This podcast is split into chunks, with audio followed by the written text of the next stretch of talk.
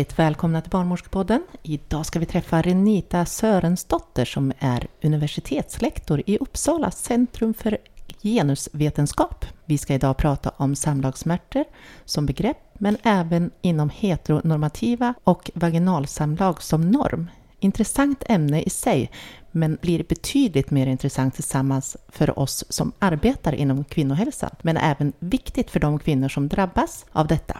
Varför ser den heterosexuella akten med penetration ut som norm? Välkommen till oss Renita!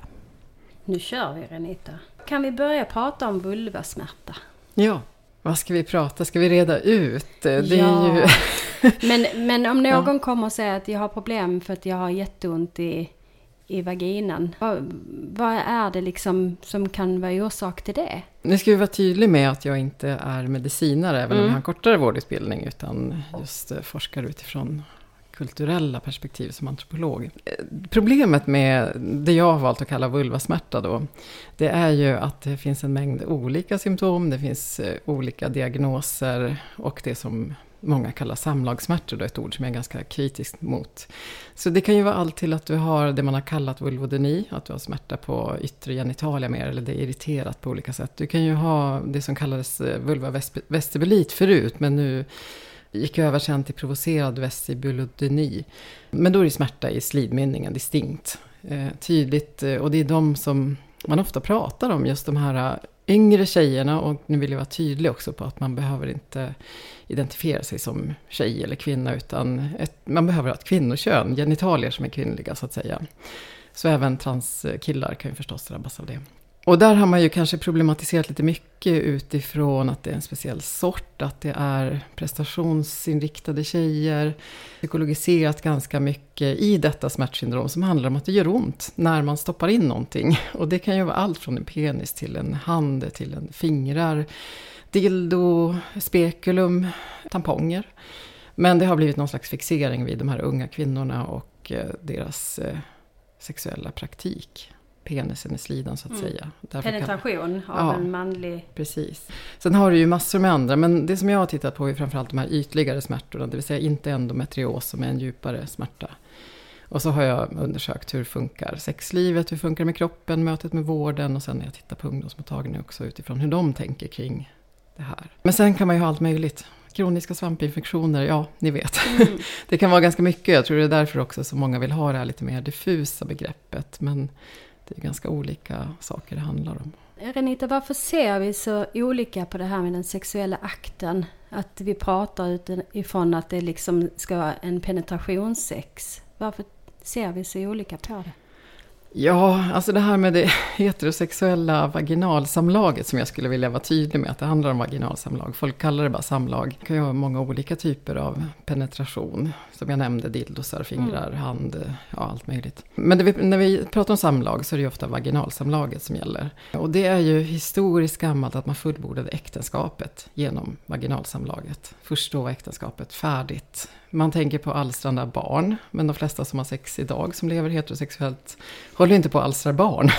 helt enkelt, om vi ska vara lite krassa här. Alla förutom Mia då, men, Jag har slutat, jag har gått i pension. ja, precis. Men om man säger av en persons sexliv, om den lever heterosexuellt och den har vaginalsamlag. Så antalet gånger som syftar till att aktivt alstra barn är ju ganska få i relation till hur många gånger den har det här vaginalsamlagssexet. Så om vi tänker de flesta gångerna så handlar det inte om att göra ett barn. Men vi har kvar den kopplingen kulturellt, att jo, men det är därför man ska ha det. Det handlar ju mer om njutning, antar jag vi ska... Ja, fast när det kommer till vaginalsamlaget så är det ju, till exempel en av mina informanter som hade vulvasmärtor, hon sa, många sa så här på frågan, vad är sex? Jo, men det kan ju vara oral, som du sa, oralsex, det kan vara smekningar, hångel, allt möjligt. Men en av dem sa det så tydligt, men den ska in, för annars är det inte färdigt penisen ska in i slidan, för annars har man inte gjort det. Så om man inte har vaginalsamlag så har man inte haft sex. Nej. Utan då har man bara gjort något annat helt enkelt. Vilket ju är en, en ganska konstig norm, speciellt om man antingen inte vill ha vaginalsamlag eller om man Eh, får ont av det. Jag har ju många berättelser om bita i kudden, tänka på kung och fosterland, stå ut med det här för att man ska ju göra det istället för att, vad vill din kropp? vilket typ av sex kan du ha? Vad är det som funkar? Vad ger dig lust? Och börjar vi titta på att ställa upp sex och tjatsex så får vi ännu värre tankar om vaginalsamlaget. Det är ju väldigt vanligt med ställa upp sex och tjatsex, som jag har valt att kalla det. Och ofta ställer man ju upp på sex för husfridens skull eller för att det ingår i en relation. Och om man då dessutom har smärta i slidmynningen, då, ja, då är det ju ännu värre. Om vi ska prata om anatomi så är det så om man inte är upphetsad och har ett eh, kvinnliga genitalier så är ju slidan lite mer stängd, den är inte inbäddad för svällkropparna har inte svullnat upp. Så om du då håller på ut och in och nöter, där du dessutom har smärta i slidmynningen i nedre delen. Det går ju inte ens att föreställa sig, det är ju obeskrivbart hur smärtsamt det här är. Och hur man helt liksom, försöker lämna sin kropp bara för att stå ut med det här. För man ska ha vaginalsamlag. Så lusten, ja, jag tänker vi kan utmana mm. lite grann. Vad är lust och vad är sexuell njutning? Ja, jag tänker att det ska ju egentligen vara det. Det är så jag menar. Det är inte så att man eh, nödvändigtvis har lusten, men det är ju tanken med all form av sex, så är det ju lusten som är den centrala. Det är ju därför vi vill ha sex, förutom att skaffa barn då förstås. Men annars så är det ju för att vi... Lusten är det grundläggande, tänker du? Ja, jag tänker att det, det är, ju där vi, det är ju där det ska vara. Nu ser ju inte bilden ut så Renita, som du beskriver för oss. Men det är, ju där, det är därför vi har sex. Så är det ju för att vi vill spegla lusten och närheten och det intima med våran partner eller den vi är intim med, tänker jag. Att det är liksom lusten är det grundläggande för att få en fungerande sex i alla fall. Som är väl, som ska som vara... Som inte gör ont i alla fall. Nej, som är behaglig mm. och eh, som Lustfylld. är trevligt. Ja, ja. men då är ju frågan hur man eh, hur man kommer dit, för att jag tänker där är ju just den här uh, vaginalsamlagsnormen, den står ju i vägen för många för att utforska mer av sina hela kroppar. Vi har ju en jättestor hud, hudyta, vi har ju massor med nervceller som kopplar an och det har man ju sett när man forskar om personer som har, man tittar mycket på ryggmärgsskadade just för att det kapar av genitalierna och hur man då njuter av erotik och sexualitet, hur man får igång det här i kroppen. Och då börjar man jobba med helt andra delar av kroppen. Tittar man också på BDSM så är det så att man kan ju få eh, orgasmer av att bli piskad kanske på brösten bara. Och så kan det komma en orgasm av det. Och då förstår man ju att om vi håller kvar vid den här vaginalsamlagsnormen, då missar vi ju massor med sexuell potential. Jag är ju sexualupplysare ska jag också tillägga. Inte bara forskare utan också sexualupplysare. Så det här är ju någonting som jag brinner för, att vi måste så här, expandera synen på lust, njutning, vad kroppen har för potential. Och där har jag sett att en del av de som har smärtor, speciellt de som var äldre i mitt projekt, de var ju ganska, det var ganska spridda åldrar, så en del hade ju haft smärta i 20 år. Alltså hade fått ont innan det fanns några behandlingar nästan alls. Och då har man omförhandlat sexualiteten ganska mycket till att nej, vi kan inte ha vaginalsamlag, men vi kan hitta på jättemånga andra saker. Oralsex kanske funkar jättebra, smeka på kroppen, eh, utforska kroppen som en helhet istället. Analsamlag funkar ju om man vill ha någon slags omslutande sex. Om man har ont i slidmynningen. Eller att sätta på sin partner, även om den är man kan man ju också göra förstås. Så man kan göra ganska mycket och när man börjar titta på anatomi och fysiologi, och speciellt på kvinnliga genitalier då, så är det ju, man har börjat tänka om där. Det finns ingen klitorisknapp utan man tänker på den här helheten. Där man har kopplat samman klitoris med urinrör, slidmynningen, vävnaderna runt omkring. Och det är liksom det sexuella organet. Så man kan ju också stimulera klitoris genom att röra liksom på sidan om blygdläpparna. Man kan också stimulera klitoris genom att hålla på med insidan av låren. Så det är det jag tänker så här, om vi är fast vid vaginalsamlagsnormen så missar vi ju potentialen. Och speciellt om man inte kan eller inte vill, för alla vill ju inte ha vaginalsamlag heller. Och här var det ju också intressant att om Eh, något förvånande så var det de här som hade den lesbiska drömmen. De drömde, de som levde heterosexuellt och hade smärtor i underlivet. Som drömde att om de ändå kunde få vara lesbiska, då skulle sex vara mycket enklare. För då skulle de inte behöva förhålla sig till, måste jag ställa upp på det här vaginalsamlaget nu? Eller kan jag säga att jag inte vill? Men om jag var lesbisk då kunde jag ju bara ha en massa sex och ha roligt. Mm. Vad sorgligt. Usch, jag blir alldeles rörd. Mm. Mm. ja, och mm. tittar man då på kvinnor som sex och kvinnor eller transpersoner eller andra som har mer queerare sex så är det ju så att det finns ju ett mycket större utrymme för att ha olika former av sex. Är det kulturellt vad vi tänder på och hur hur vi ser liksom på den sexuella akten? Är det kulturellt eller ligger det på samhällsnivå eller ligger det på individnivå eller ja? Historia. Ska vi säga alltihop och så kan vi faktiskt lägga till biologi också ja, lite för, grann. Förstås, förstås. Det är ju inte för inte som klitoris, ollon har så många nervändar. Det är ju alltså det ställe på kroppen som har mest nervändar överhuvudtaget. Så det är inte för inte som det finns en fysiologisk Mm. reaktion där. Så vi får Mm. inte glömma det. Nej, förlåt. Eh, Man kan inte Förstås. prata bort eh, biologin på det sättet. Nej. Penisollon har lite färre nervändar. Så klitoris är ju liksom ett organ som äger, om vi får uttrycka så. Det är, det är ju det coolaste organet som finns helt enkelt. Historiskt sett, som jag nämnde tidigare, så det här med fullborda äktenskapet är ju penis i slida. Och jag har en, eh, en tidigare kollega som jag hade forskningsprojekt ihop med, hon är idéhistoriker. Hon tittar ju på när man försökte behandla vaginism till exempel, som är eh, delvis kramp eller helt kramp i slidan. Den är stängd så att säga. Nu pratar vi om andra halvan av 1800-talet här och in på Oj. början 1900-talet. Och det var ju, eh, dels sövde de ner patienter för att mannen skulle kunna få ha sitt samlag, kvinnor alltså. Eh, opererade mm, bland annat på slavar.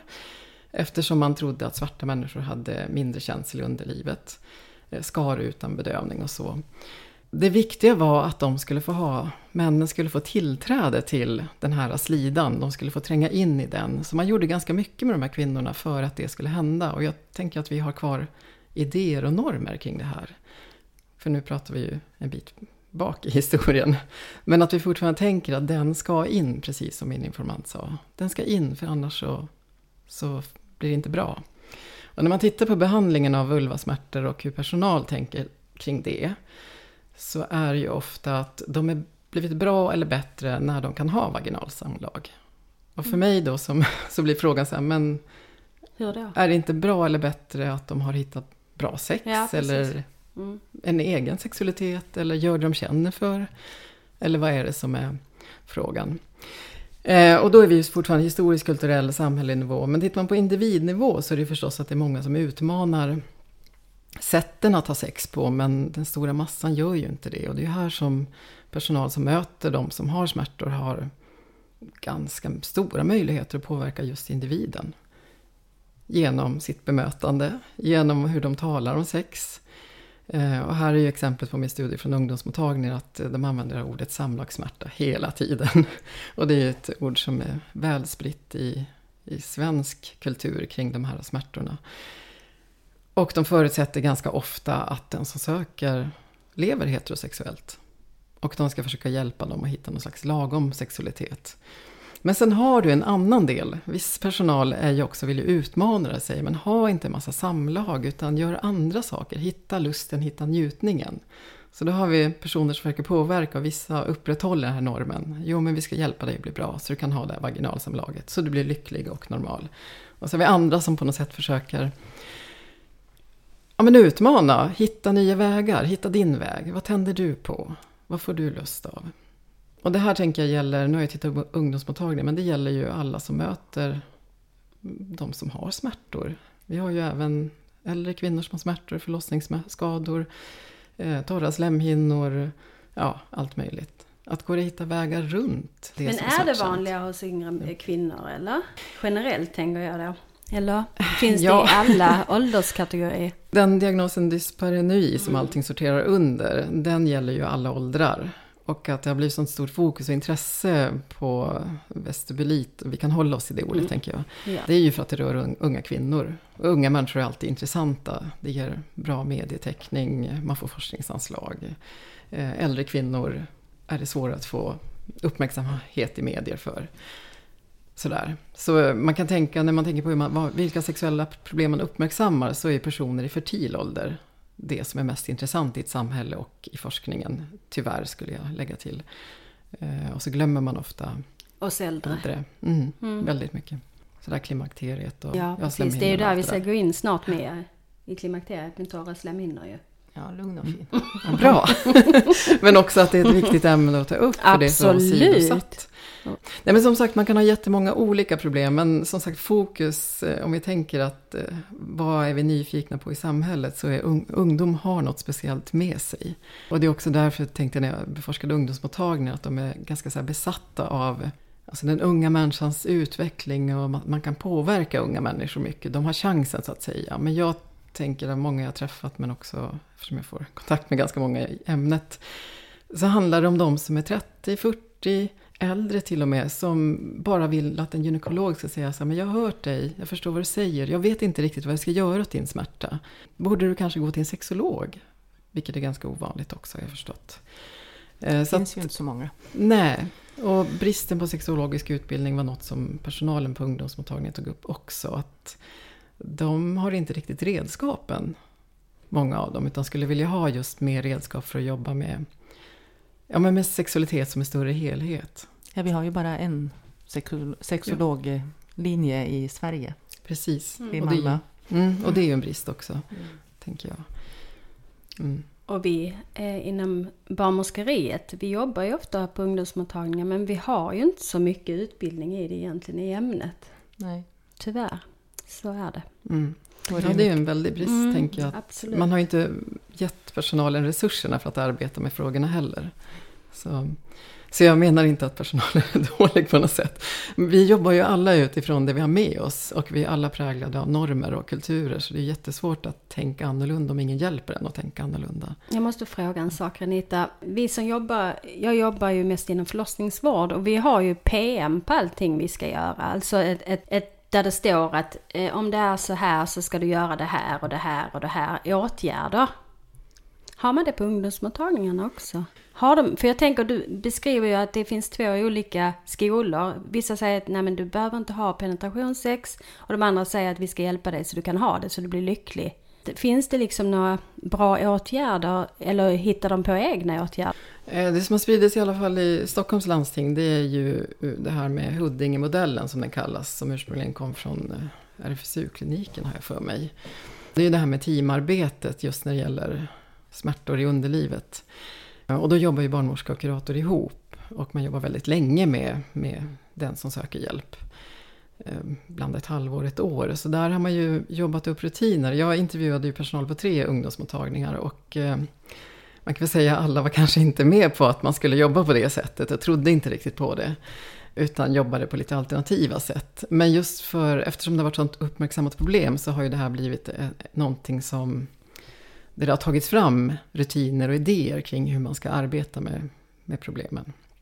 Och det är ju så att eh, om det är så att det är en väldigt tydlig eh, vestibulit eller någonting åt det hållet eller det behövs en diagnos så får ju läkaren titta på det och sätta en diagnos. Annars sätter ju inte ungdomsmottagningar generellt diagnoser.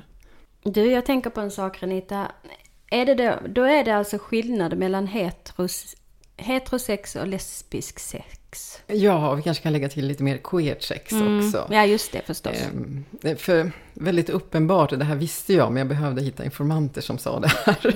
Eh, sådär, för att jag vet ju att det finns en annan, det man kan kalla en sexuell dramaturgi, alltså hur man lägger upp sitt sexliv och tänker kring vad som ska göras. Och alla refererar till den här samlagsnormen, förspel, vaginal penetration och slut när mannen kommer. Alltså en väldigt manlig norm för hur sex ska göras och fokuserar på hur män ska göra. Så även de som har sex med, kvinnor som har sex med kvinnor refererar ju till samlagsnormen.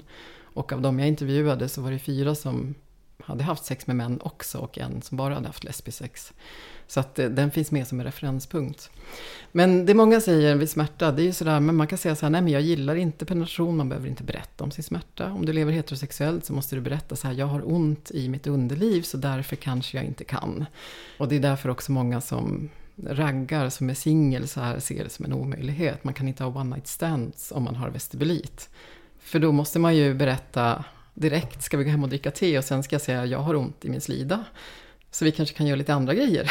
Mm. Det, det, funkar inte med så hur det ser ut i samhället. Medan om du har någon slags eh, kvinnor som har sex med kvinnor eller queera personer som har annat sex kan säga att så här, men det här det här vill jag göra och det här avstår jag ifrån. Eller om någon säger men jag skulle vilja sätta på dig med en dildo.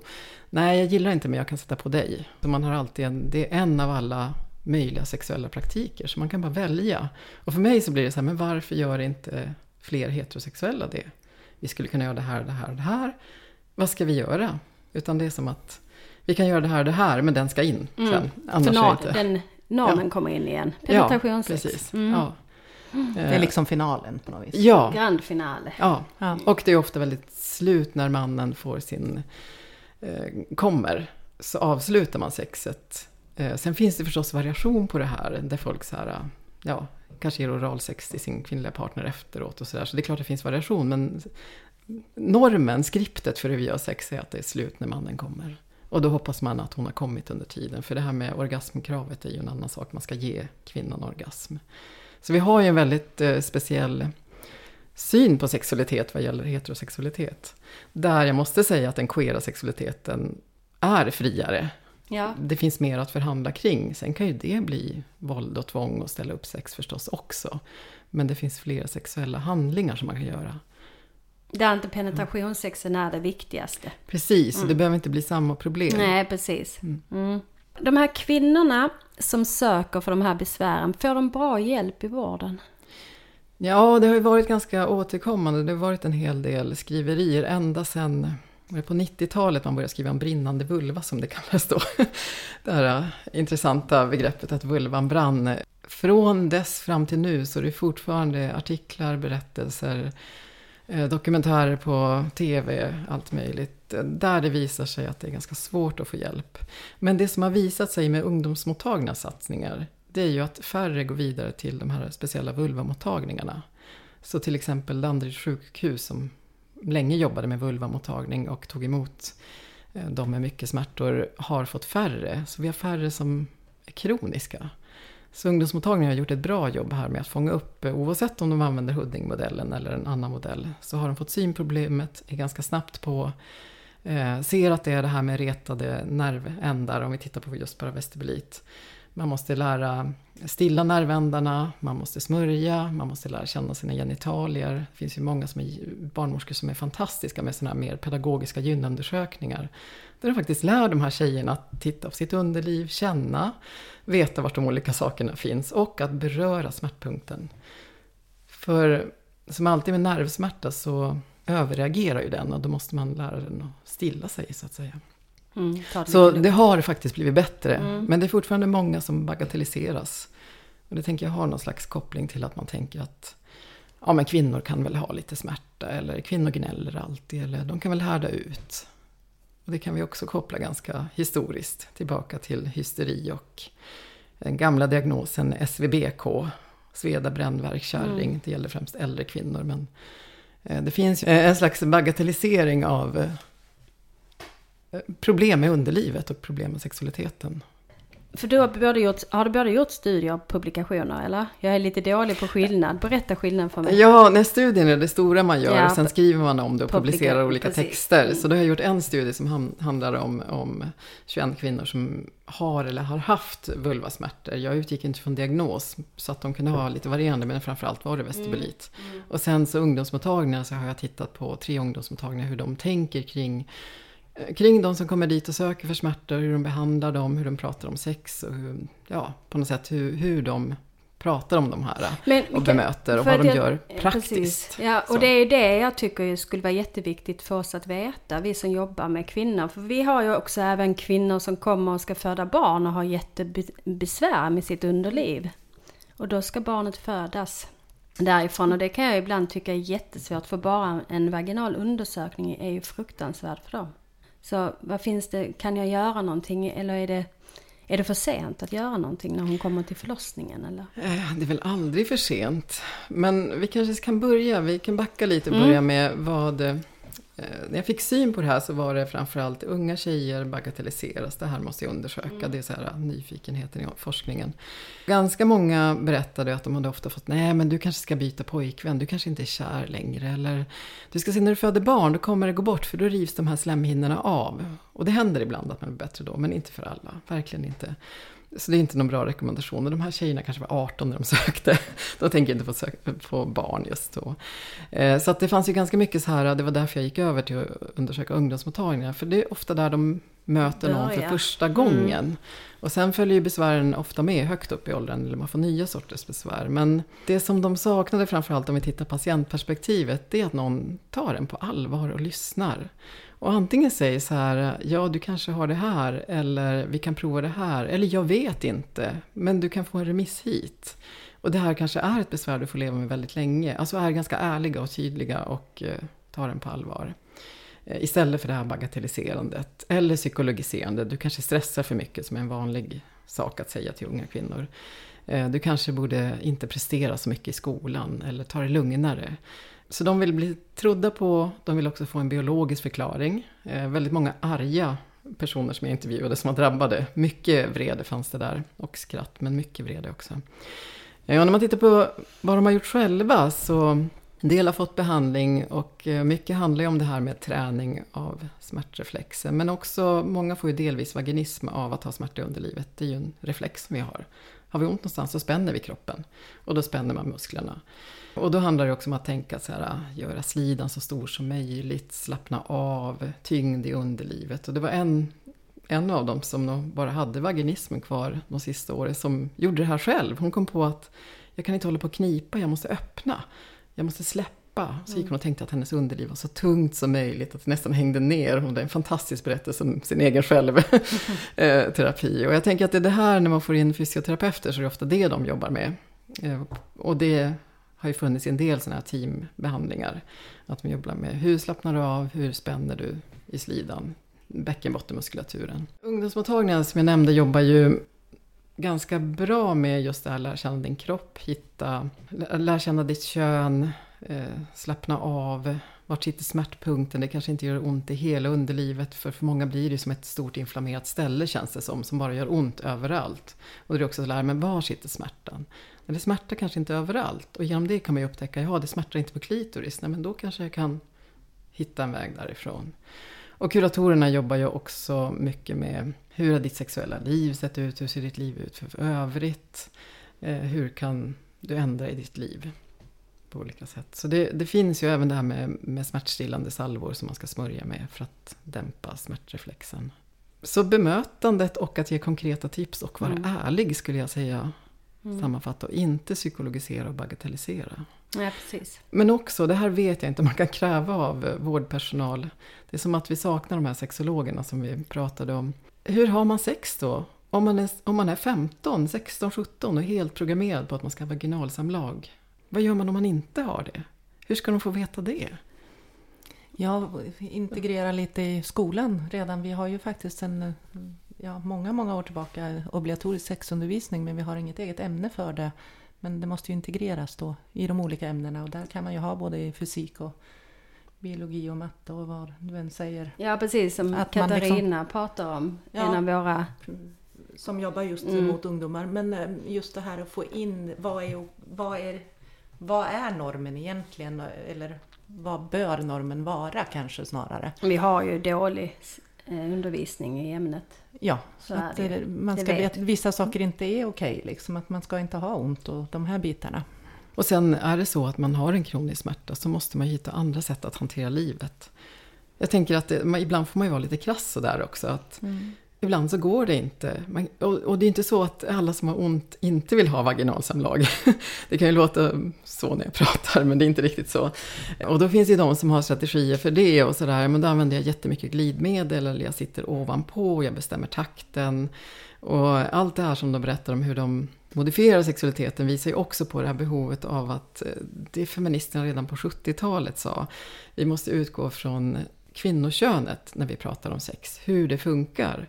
Vi kan inte bara tänka oss att det är mannen som penetrerar om vi pratar om heterosexualitet. Utan snarare så här, men hur kan vi möj- möjliggöra lust och njutning om vi bara utgår från det här kvinnokönet, oavsett identifikation då förstås, men de genitalierna. Eh, vad krävs och om man har smärta, vad är det som funkar och inte funkar då? Och just det här med som sagt eh, mycket glidmedel och sitta ovanpå har ju varit flera som har berättat om att då funkar du. Eller man kanske räknar med att jag har det nu och då har jag ont några veckor men sen kan jag vänta. Så det finns ganska mycket enkla tips som man skulle också kunna ta Men då upp. måste vi fånga upp dem tidigt också. Ja. Vi kan ju inte fånga upp dem på förlossningen sen när de ska föda sitt första barn.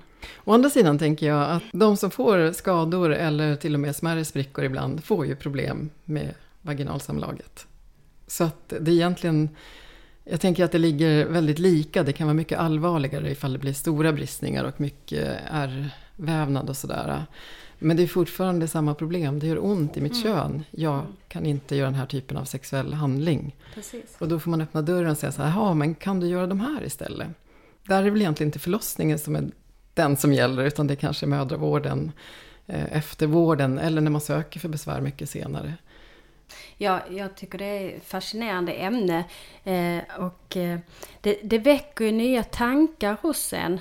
Eh, I alla fall hos mig, det här hur man ser på med sex, att det inte handlar om just penetration förstås då. Mm, det är häftigt. Eller hur Mia? Absolut. Att man ska börja kunna tänka i andra banor. Ja, framförallt använda kroppens potential. Mm. att den, den, vi har så mycket potential i vår kropp. Mm. Även om man kan ha vaginalsamlag och tycker det är trevligt, varför inte utforska ännu mer av kroppens potential till njutning? Mm.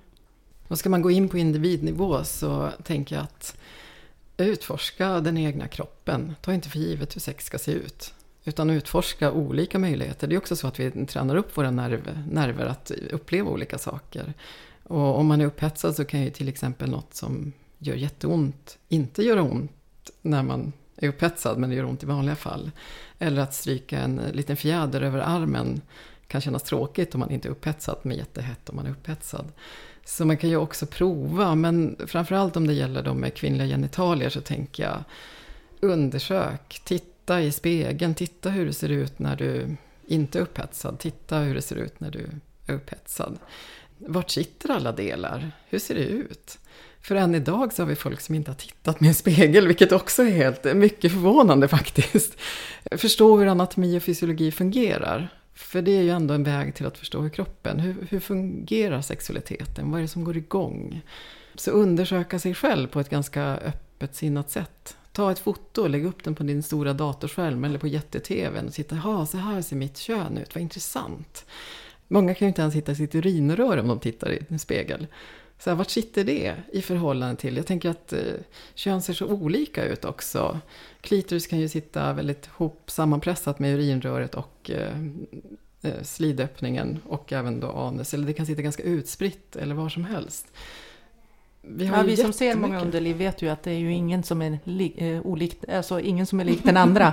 Alltså alla det är ju, är ju vår arbetsplats. Ja, det är, ja. Vår, ja, det är ju så. så. Är det. Ja, det är helt det, otroligt. Ja, det är vackert och alla är unika. Och ja. Det, ja, det är ju ett Precis som, som vi, olika, vi ser olika ut i ansiktet gör vi också i underlivet. Ja, mm. precis. Det är så häftigt. Är det. Mm, det är häftigt. Ja. Jo, men om vi ska säga något om bemötandet. Ja, det, det måste jag faktiskt säga. Att, ta inte för givet att den du möter har heterosexuellt sex eller har en partner, den kan ha flera partner. Och ta inte för givet vad den identifierar sig som, oavsett vilka genitalier den uppenbarar sig med. Eh, jag tänker också att vi ibland glömmer, ofta tänker så här eh, personal och allmänheten att man har en partner, men en del har ju flera, en del har ingen. Eller de kanske har någon KK någonstans som de har lite sex med då och då eller sådär. Eh. Så relationsformer, alltså ha en öppenhet med, med att ställa frågor. Så här, hur lever du? Det är faktiskt ungdomsmottagningen vi är ganska bra på. På vilket sätt har du sex? Istället för att förutsätta att det ser ut på ett visst sätt. Den typen av frågor som är lite öppna ger ju bättre svar. Men det kan också öppna ens tankar. Säga, hur har jag egentligen sex? Vad intressant. Jag kanske kan ha det på andra sätt. Så genom öppna frågor hjälper man ju också personer att tänka lite mer, lite vidare sådär. Och det blir ett bra bemötande i det också tänker jag. Ja, om, vi, om vi är mer öppna. Ja, för mm. vi har ju ganska mycket från HBTQ-gruppen där mm ja, den klassikern är ju de lesbiska som kommer ut med p-piller för ingen frågade något annat. Nej. Det är den gamla klassikern. Men äh, överhuvudtaget äh, så är det alltid svårt att förklara andra relationsformer eller andra typer av sex. Och det handlar väl också mycket om vilken äh, vart man själv lever och vilken värdegrund man själv står på. Så jag tänker att liksom försöka öppna upp, vara nyfiken precis som vi ska vara. Vi ska vara en objektiv deltagare i mötet med patienter, så enkelt är det ju. Att vi inte ska döma eller ha någon åsikt om någonting. Det är ju Mm, våran profession, alltså, professionellt så är det ju så vi måste se på människor. Jag har ju blivit jätteduktig för nu säger jag inte pappan längre utan jag säger partner. Så Ja. jag har ju kommit långt. För det var lite, när jag började läsa till barnmorska så var det, då utgick vi från att det var en barnafader med. Men det behöver det ju absolut inte vara, har jag fått lära mig hårda vägen. Det Så är att- ju trögt att ändra sig. Mm. Alltså det tar ju lång tid. Man måste så stanna upp och tänka efter. Tänka så, ja, just efter. det, nu ska Mm. jag säga rätt. Men så småningom så sitter ju Ja, det där och så nu, blir det en nu, självklarhet. ja, precis. Och nu Mm. är det det. Men till en början var det lite tokigt. Jag har gjort många tabbar där. Då vill jag säga tack till dig Renita för att du har kommit till oss. Tack själv för att jag fick komma hit. Jättespännande och lärorikt. Att kvinnor har smärta i underlivet på olika sätt, det vet vi. Men vi kanske ska våga tänka om när det gäller sex med penetration vid smärta vid samlag. Där en penetration kanske inte alls är det viktigaste. Att en sexuell aktivitet kan se olika ut och den heterosexuella normen måste inte alltid vara det rätta. Tack ännu en gång Renita för att du kom. Viktigt ämne Ja, så spännande verkligen. som resulterar i nya funderingar och tankar framförallt. Vi är Barnmorskepodden. Vi finns på alla sociala medier. Jajamensan. Och Och vi- live har vi ett smycke. Tack! Tack för den här gången.